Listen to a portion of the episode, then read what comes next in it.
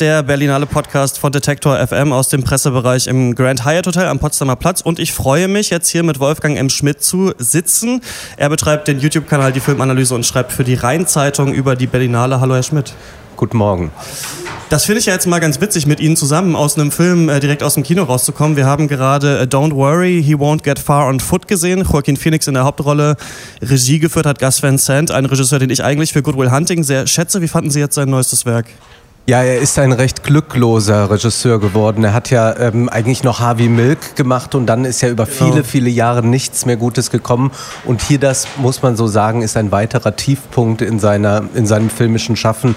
Ich finde diesen Film äh, entsetzlich langweilig. Es sieht so aus, als hätte es eigentlich vielleicht eine Serie werden sollte. Sollten Amazon hatte Amazon hat es ja pro, äh, produziert, aber es ist ein Film, der sich total verheddert, der so fragmentarisch bleibt, der unendlich langweilige Dialoge nur aufzuwarten hat. Also ich bin äh, eigentlich entsetzt, dass das in den Wettbewerb gekommen ist. Betroffenheitskitsch auch so ein bisschen, oder? Total. Also natürlich wieder der amerikanische Irrglaube, wenn du es willst, dann kannst du es doch irgendwie schaffen und wirst erfolgreich werden. Das ist natürlich eine äh, Geschichte, die äh, real ist, auf die sich der Film bezieht. Aber das ist wirklich ein Betroffenheitskitsch, wie Sie sagen, der aber dann noch gepaart wird mit so einem scheinbar politisch unkorrekten Humor, der natürlich natürlich äh, eigentlich total brav ist. Ihre wievielte Berlinale ist das? Das ist die dritte Berlinale für mich. Okay, und Sie sagen, Sie wundern sich, dass es so einen Film in den äh, Wettbewerb geschafft hat. Halten Sie den Wettbewerb noch in hohen Ehren? Nein, eigentlich wundere ich mich gar nicht. Ähm, also ich muss es mal so sagen, ich habe jetzt bislang, glaube ich, 20 Filme gesehen und davon waren drei gut und 17, ja, die waren nicht mittelmäßig, die waren zum Teil fürchterlich. Und ich bin eigentlich entsetzt darüber, ähm, dass dieses Festival so unglaublich international sein will. Und sie präsentieren ja äh, Filme aus allen Ländern, aber ich habe irgendwie den Eindruck, den jeweils schlechtesten Film aus irgendeinem Land zeigen sie. Und dann kommt hinzu, dass ich diese Filme, die ich hier sehe, überhaupt nicht international finde. Diese Filme verhandeln vor allem irgendwelche zwischenmenschlichen äh, Gefühlskisten. Äh, sie äh, behandeln eigentlich nur das Klein-Klein, aber sie blicken ja gar nicht auf das, was wirklich in der Welt passiert. Wo ist denn zum Beispiel die Digitalisierung? Also, um einmal unsere Bundeskanzlerin zu zitieren, äh, für Regisseure scheint das wirklich Neuland zu sein und für das Berlinale Team allemal. Also, ich sehe die Digitalisierung kaum vertreten. Wenn ich hin und wieder jemand mal mit einem Smartphone telefonieren würde, könnte die ganze Berlinale auch hier 1994 gerade stattfinden.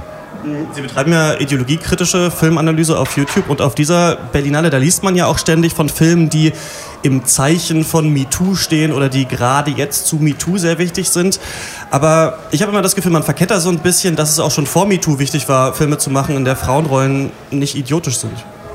Ja, es wird so getan, als sei das jetzt was ganz Neues und man, ich glaube, es ist ein Narrativ, das äh, gewisse Journalisten auch brauchen, um irgendwie äh, die Sache umgehen zu können, dass man nicht über Filme sprechen muss, sondern dann kann man immer wieder den Schauspieler oder die Schauspielerin fragen, und sind sie auch am Set bekrabbelt worden? Das ist so das eine. Und das andere ist jetzt, dass man eben durchzählt und schaut, wie viele Frauen, wie viele Männer äh, finden da statt. Und dann äh, findet man irgendwas innovativ oder nicht. Ich glaube, äh, schon vorher gab es ja hochinteressante Frauenfiguren im Kino. Also man tut jetzt gerade so, als müsste man das jetzt neu erfinden. Man sollte nur mal hingucken, wo diese Filme sind und wer diese Filme gedreht hat. Und ich finde äh, das dann zum Teil doch sehr merkwürdig, welche Filme hier eingeladen wurden, die äh, wirklich, äh, also man, äh, die, die nach Antragsprosa riechen, förmlich, wo man dann sagt, ja, wir haben das und das erfüllt, bitte ladet uns ein, gerade im Zeichen von MeToo. Das hatte ich auch das Gefühl, dass viele Filme hier ja so einen Anspruch haben, total politisch zu sein, aber dann doch sehr schlechte Filme einfach sind. Also Damsel zum Beispiel mit Robert Pattinson, der will ja Rollenbilder im Western kritisieren, ist dann aber total altbacken, blöde oder viel Yamir, da gibt es drei starke Frauen, aber sonst passiert einfach gar nichts im ganzen ja, Film. Das sind diese Alltagsverrichtungsfilme, ja. Ich muss äh, drei Stunden lang zugucken, wie Leute Teig Kaffee kneten kochen, ja. oder Kaffee kochen und dann einen Stall ausmisten. Ich äh, finde das schrecklich. Also Berlinale ist ja eigentlich, man sitzt im Kino, nach drei Stunden schaut man auf die Uhr und merkt, dass nur zehn Minuten erst vergangen sind. Aber äh, auf Damsel nochmal zu kommen, das ist ja wirklich total verrückt. Also erstmal ist das ja ein innovativer Ansatz zu sagen, wir lassen eine Hauptfigur verschwinden und dann taucht eine andere auf. Aber diese Idee, dass die Frau sich nicht retten lassen will, die gibt es ja schon in der Schwarze Falke mit John Wayne in den 50er Jahren. Da geht es ja schon um dieses Thema. Und das war halt ein sehr guter Film. Und hier, das ist einfach nur Nonsens. Das ist eine schlechte Parodie. Äh, über den Film muss ich mich auch sehr stark wundern. Haben Sie ähm, Otoya 22. Juli gesehen? Diesen, ja. Weil der Film zeigt ja in so einer 70-minütigen Plansequenz das von Anders Breivik ja, begangene Massaker äh, an norwegischen Jugendlichen aus nächster Nähe. Der Regisseur meinte da in der Pressekonferenz, dass er mit diesem Film an die Schreckenstat erinnern wolle, die man in Norwegen langsam im Begriff ist zu vergessen. Ist das nicht moralisch ja, sehr fragwürdig, das jetzt nochmal als Horrorfilm abzubilden? Absolut. Wissen Sie, wie ich mich gefühlt habe? Es klingt ein bisschen zynisch, aber es ist wirklich so. Ich habe mich so gefühlt, als würde ich einen Uwe Boll-Film nur aus einer anderen Perspektive sehen. Ja. Das war es wirklich. Ich musste dort mit ansehen, wie äh, Menschen oder vor allem ja eine Protagonistin um ihr Leben rennt, versucht irgendwie äh, äh, zu entkommen vor diesen vielen Schüssen. Man sieht die Schüsse nicht. Das ist dann, was der Film sich angeblich moralisch zugutehalten will, dass er natürlich nicht zeigt, jetzt äh, wie dieser Täter das da auf die Waller Entscheidung. Aber das, äh, damit macht es die ganze Sache ja nicht besser. Also ich finde den äh, Film ethisch problematisch und weiß auch nicht, warum ich das durchstehen soll. Vor allem, weil am Anfang noch die Protagonistin ja scheinbar in die Kamera zu uns spricht und sagt, das wirst du nicht verstehen. Ja, ich kann das ja auch wirklich nicht nachempfinden, was dann passiert in einer solchen Ausnahmesituation. Aber dann will der Film genau das von dem Zuschauer, dass er nachempfindet, wie man sich fühlt, wenn äh, da ein äh, Amokläufer ist und wild um sich schießt. Ich finde das wirklich einen katastrophalen Film und ich habe große Befürchtungen, dass der auch noch irgendeinen Preis gewinnen wird. Ich habe ähm, gestern meiner Freundin geschrieben, die ihre Videos auch schaut und sehr mag und ähm, ihr geschrieben, dass ich gar nicht weiß, ob sie noch auf der Berlinale sind und sie meinte dann zu mir, Zitat, ich kann mir kaum vorstellen, dass er sich die Gelegenheit entgehen lässt, so viele Filme schlecht zu finden. Warum finden Sie so viele Filme schlecht? Ja, weil sie nicht besser sind. Also das ist, ich, es ist ja ein großes Glück, wenn man schöne Filme sehen kann. Und ich möchte auch wenigstens mal drei, die drei erwähnen. Transit von Christian Petzold hat mich überrascht nach dem vollkommen misslungenen Phoenix, äh, den er zuletzt gemacht hat. Dann Hans Weingartner hat äh, einen Jugendfilm gemacht, 303, äh, der ja sonst eher für schroffe agitatorische Stoffe bekannt ist. Der hat jetzt hier eine ganz zärtliche Liebesgeschichte erzählt. Und irgendwann gibt es einen Kuss nach zwei Stunden und im Publikum wurde applaudiert. Das habe ich, glaube ich, ich, im Kino noch nicht erlebt, dass bei einer Kussszene applaudiert wurde. Also das war wundervoll.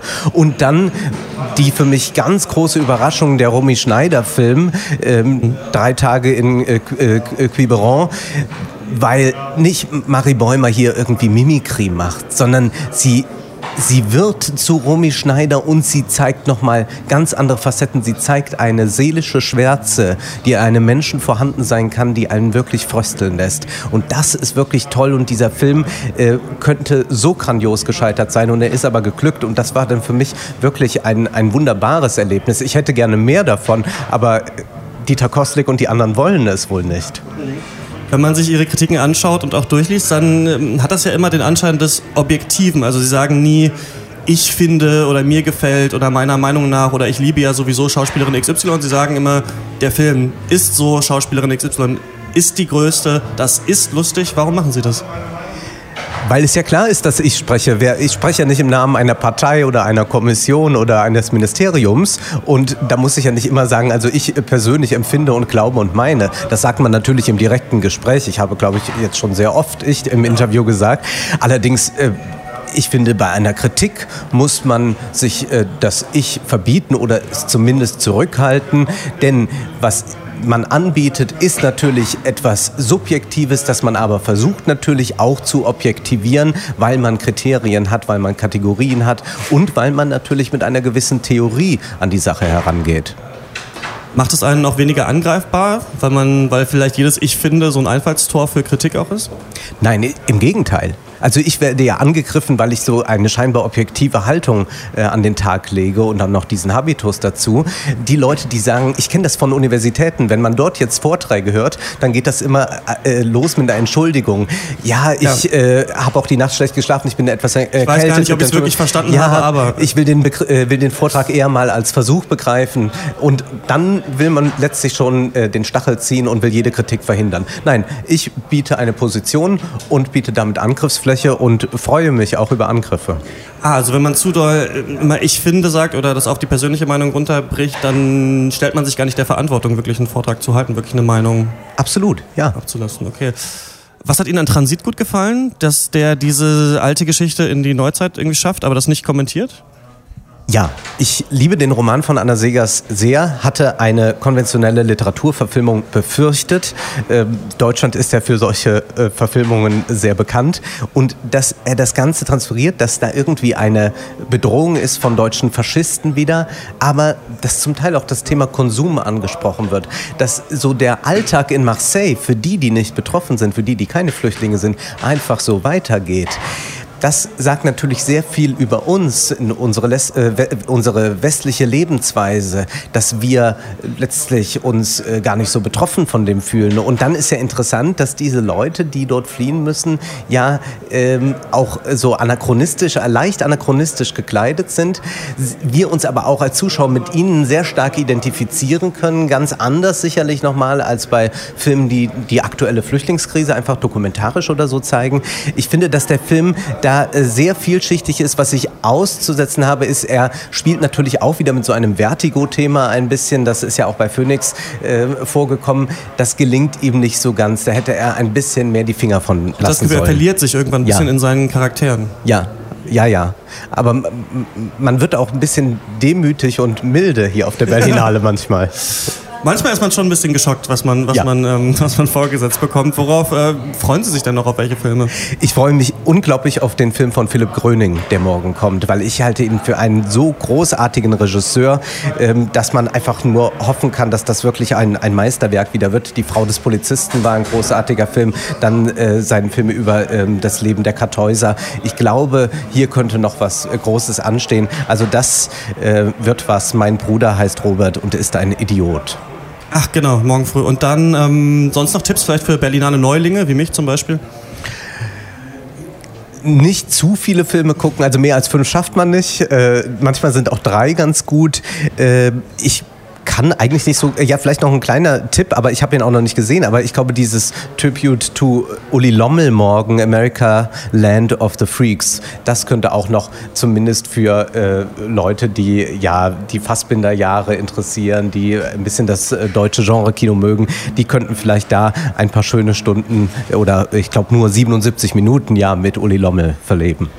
Eine Frage hätte ich noch zum YouTube-Kanal, wenn ich sie jetzt schon mal da habe. Wie ich sehe das ja von außen immer und ähm, ich habe das Gefühl, ihre ähm, die View-Zahlen bleiben stabil bei Ihnen. Sie wir sind jetzt nicht in, weiß nicht, im letzten Jahr explodiert und der neue Robert Hoffmann, äh, Gott sei Dank. Aber ähm, wie sehen Sie das von innen, die Resonanz, die Sie da bekommen? Also es gibt eine kontinuierliche Steigerung der Abonnenten- und Klickzahlen, aber eben keine äh, dramatischen Ups, aber auch keine Downs. Und äh, der Zuspruch steigt, glaube ich, äh, schon. Das sieht man in den Kommentaren oder ich bekomme sehr viele E-Mails dann auch von Leuten, die äh, die Filmanalyse neu entdeckt haben oder schon länger verfolgen. Oder ich werde auch sonst wahrgenommen. Also ich kann mich nicht beklagen und glaube auch nicht, dass das ein Format ist, das äh, darauf angelegt ist, irgendwie einmal durch die Decke zu gehen. Denn es gibt sehr viele solche Formate, die dann ja auch wieder verschwunden sind oder so. Es ist ja eben kein Comedy-Format oder so. Und ich glaube aber, dass es ja auch einen gewissen Archivcharakter irgendwann annimmt. Man hat so viele Filme, ähm, äh, besprochen dort und immer wieder können Leute bei YouTube suchen und finden was und wollen noch mal wissen, wie war eigentlich dieser Film mit äh, Tom Cruise von 2013 und dann habe ich den sehr wahrscheinlich analysiert. Stehen Sie manchmal auf und gehen raus aus dem Kino? Ja, auch hier bei der Berlinale bin ich schon rausgegangen. Gestern dieser Film mit Daniel Brühl.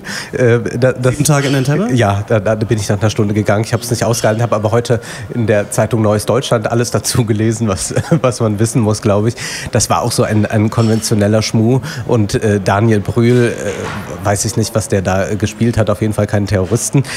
Ähm, ich gehe hin und wieder raus, natürlich nicht über die Filme, über die ich schreiben muss äh, oder schreiben will, ähm, aber ich übertreibe es nicht. Also ich finde, finde, einmal am Tag darf man vielleicht rausgehen, aber es muss auch nicht sein. Also ich habe auch äh, jetzt am Sonntag fünf äh, einfach durchgestanden, stoisch. Es funktioniert auch. Ähm, ich kann aber schon empfehlen, dass man hin und wieder aus dem Kino mal rausgeht, wenn äh, man eine gewisse Seherfahrung hat und erkennt, dass der Film jetzt äh, sich im Nichts verliert. Also diesen Gus Van Sant-Film, den hätte man äh, nach 30 Minuten verlassen können. Da war eben klar, was hier mhm. noch kommen wird und das kam dann auch.